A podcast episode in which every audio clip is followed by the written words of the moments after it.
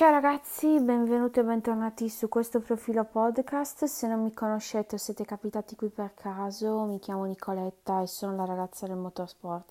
Allora, quest'oggi nel podcast voglio un attimo fare un, un punto di... Eh, voglio raccontarvi un pochino della Ferrari perché credo che mh, dopo i test in Bahrain si siano create veramente delle false aspettative sulla SF21 e, mh, e quindi voglio dirvi un po' la mia in merito. Dopo i test in Bahrain io vi dissi, ragazzi, dalle mie fonti, la Ferrari ha notevolmente aumentato i cavalli eh, e il differenziale che al momento c'è dal punto di vista delle prestazioni motoristiche con Mercedes si è notevolmente assottigliato. Per farvi capire, eh, vi dissi che la Mercedes aveva un vantaggio di circa 70 cavalli eh, sulla Ferrari tra il 2019 e il 2020.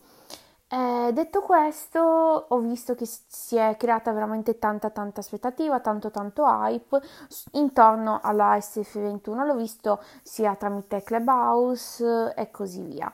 Vi dissi però anche che mh, mm, ai tempi a febbraio che la Ferrari stava avendo notevolmente problemi di, eh, di affidabilità motore cambio perché logicamente quando tu introduci così tanti cavalli la prima cosa che un po' tende a venire in meno è l'affidabilità.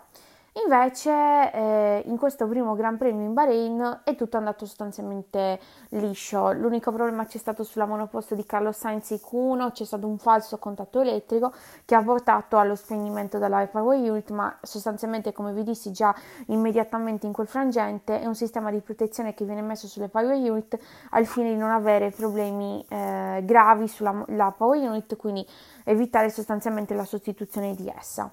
Eh, per quale motivo però dico che si è creata una falsa speranza intorno alla SF21?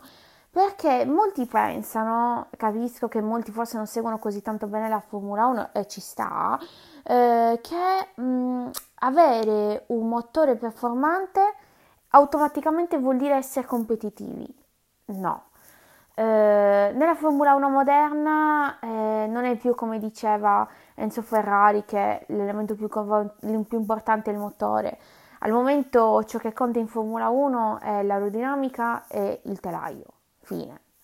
Se tu hai un motore meraviglioso, fantastico, che urla, che ti fa godere sostanzialmente, ma hai un'aerodinamica che non va bene e non va bene neanche il telaio, eh, il motore conta poco. Se dovessi farvi un, un confronto con un'altra categoria, L'esempio subito che vi viene in mente anche per i colori è la Ducati. La Ducati famosissima per il suo, de, per il suo Desmo 16, un, un, un, motore che fa paura, l'abbiamo visto anche la settimana scorsa in Qatar con Pecco, eh, non, sicuramente importante, ma se tu poi in percorrenza hai una moto che non va e non riesci a scaricare questi cavalli, eh, allora diventano quasi un handicap. Ecco quello che voglio far capire, cioè al momento la Ferrari ha recuperato tantissimo dal punto di vista motoristico, ma ha ancora delle difficoltà dal punto di vista del telaio, ragazzi, perché forse molti non seguono così bene la Formula 1. La SF21 ha il telaio della SF1000, la SF1000 è un telaio che doveva essere preso e buttato.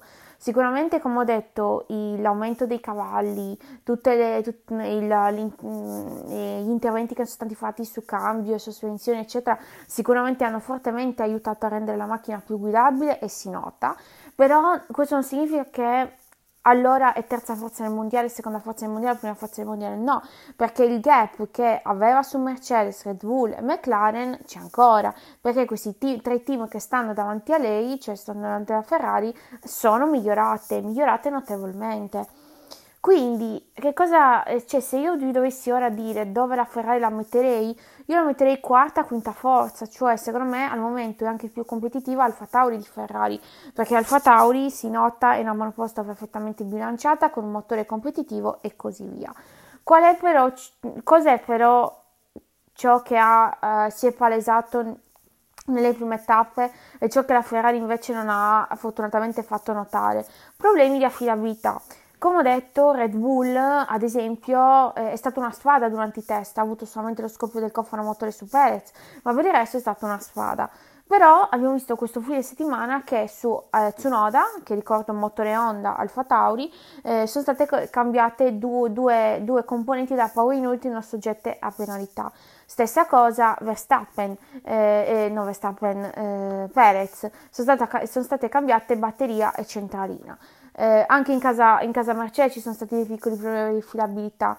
Ecco, questo è quello su cui deve aggrapparsi la Ferrari, cioè quest'anno l'obiettivo non è essere i più forti, è essere i più costanti, perché sono 23 gare, conseguentemente, ehm, conseguentemente bisogna essere costanti gara dopo gara e secondo me la Ferrari quel, eh, in Bahrain ha dimostrato di essere cinica, perché ha concretizzato al massimo sia con Sainz sia con Leclerc, logicamente ragazzi con i limiti che l'avevano posto eh, e in qualifica hanno veramente fatto un bel salto di qualità.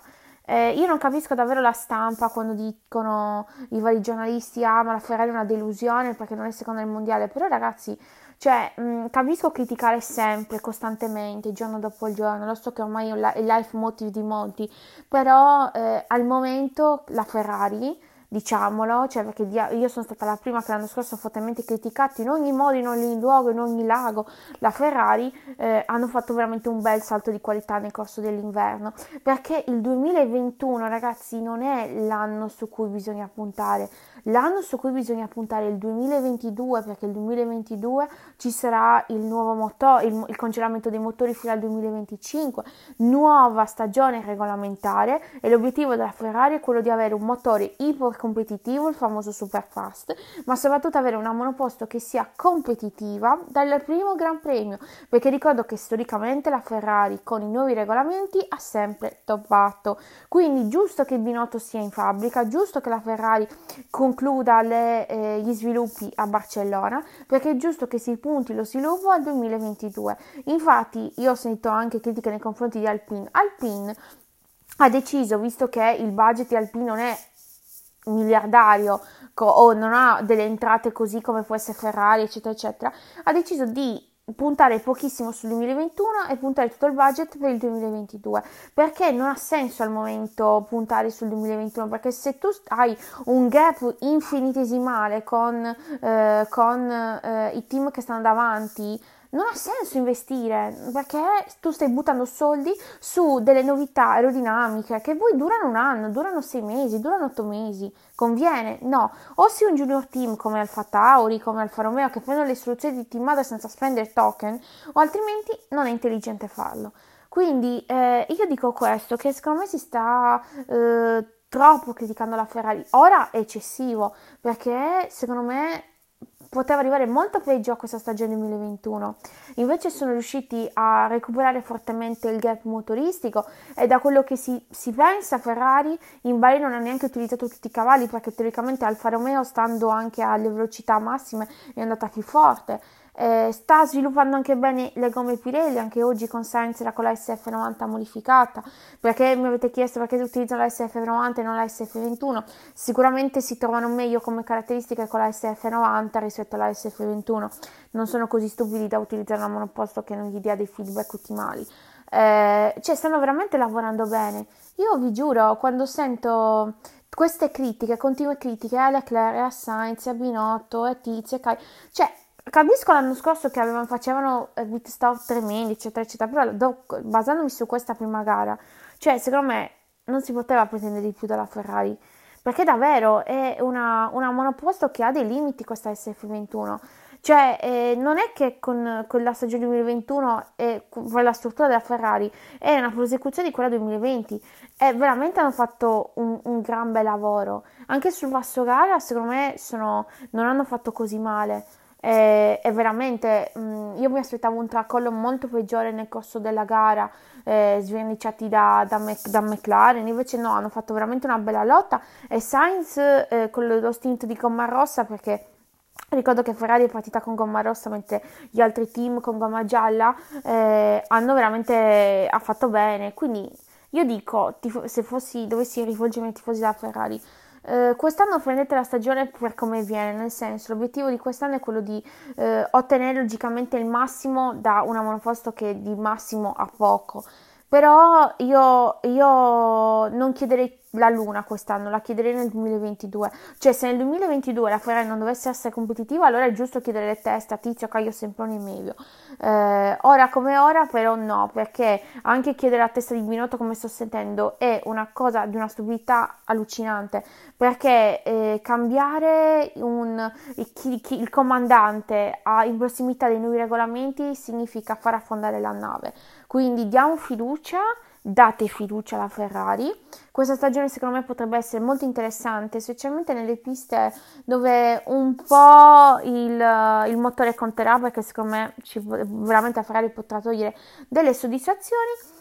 Vittorie di base vi direi di no perché il problema è che come ho detto McLaren, Red Bull e Mercedes sono molto più forti però sicuramente possiamo vedere una Ferrari molto più costante al, per la lotta al vertice Spero che vi sia piaciuto questo podcast, come sempre seguitemi su Instagram la ragazza del motorsport, cercatemi l'indirect nei commenti e, e alla prossima. Ciao a tutti, a presto!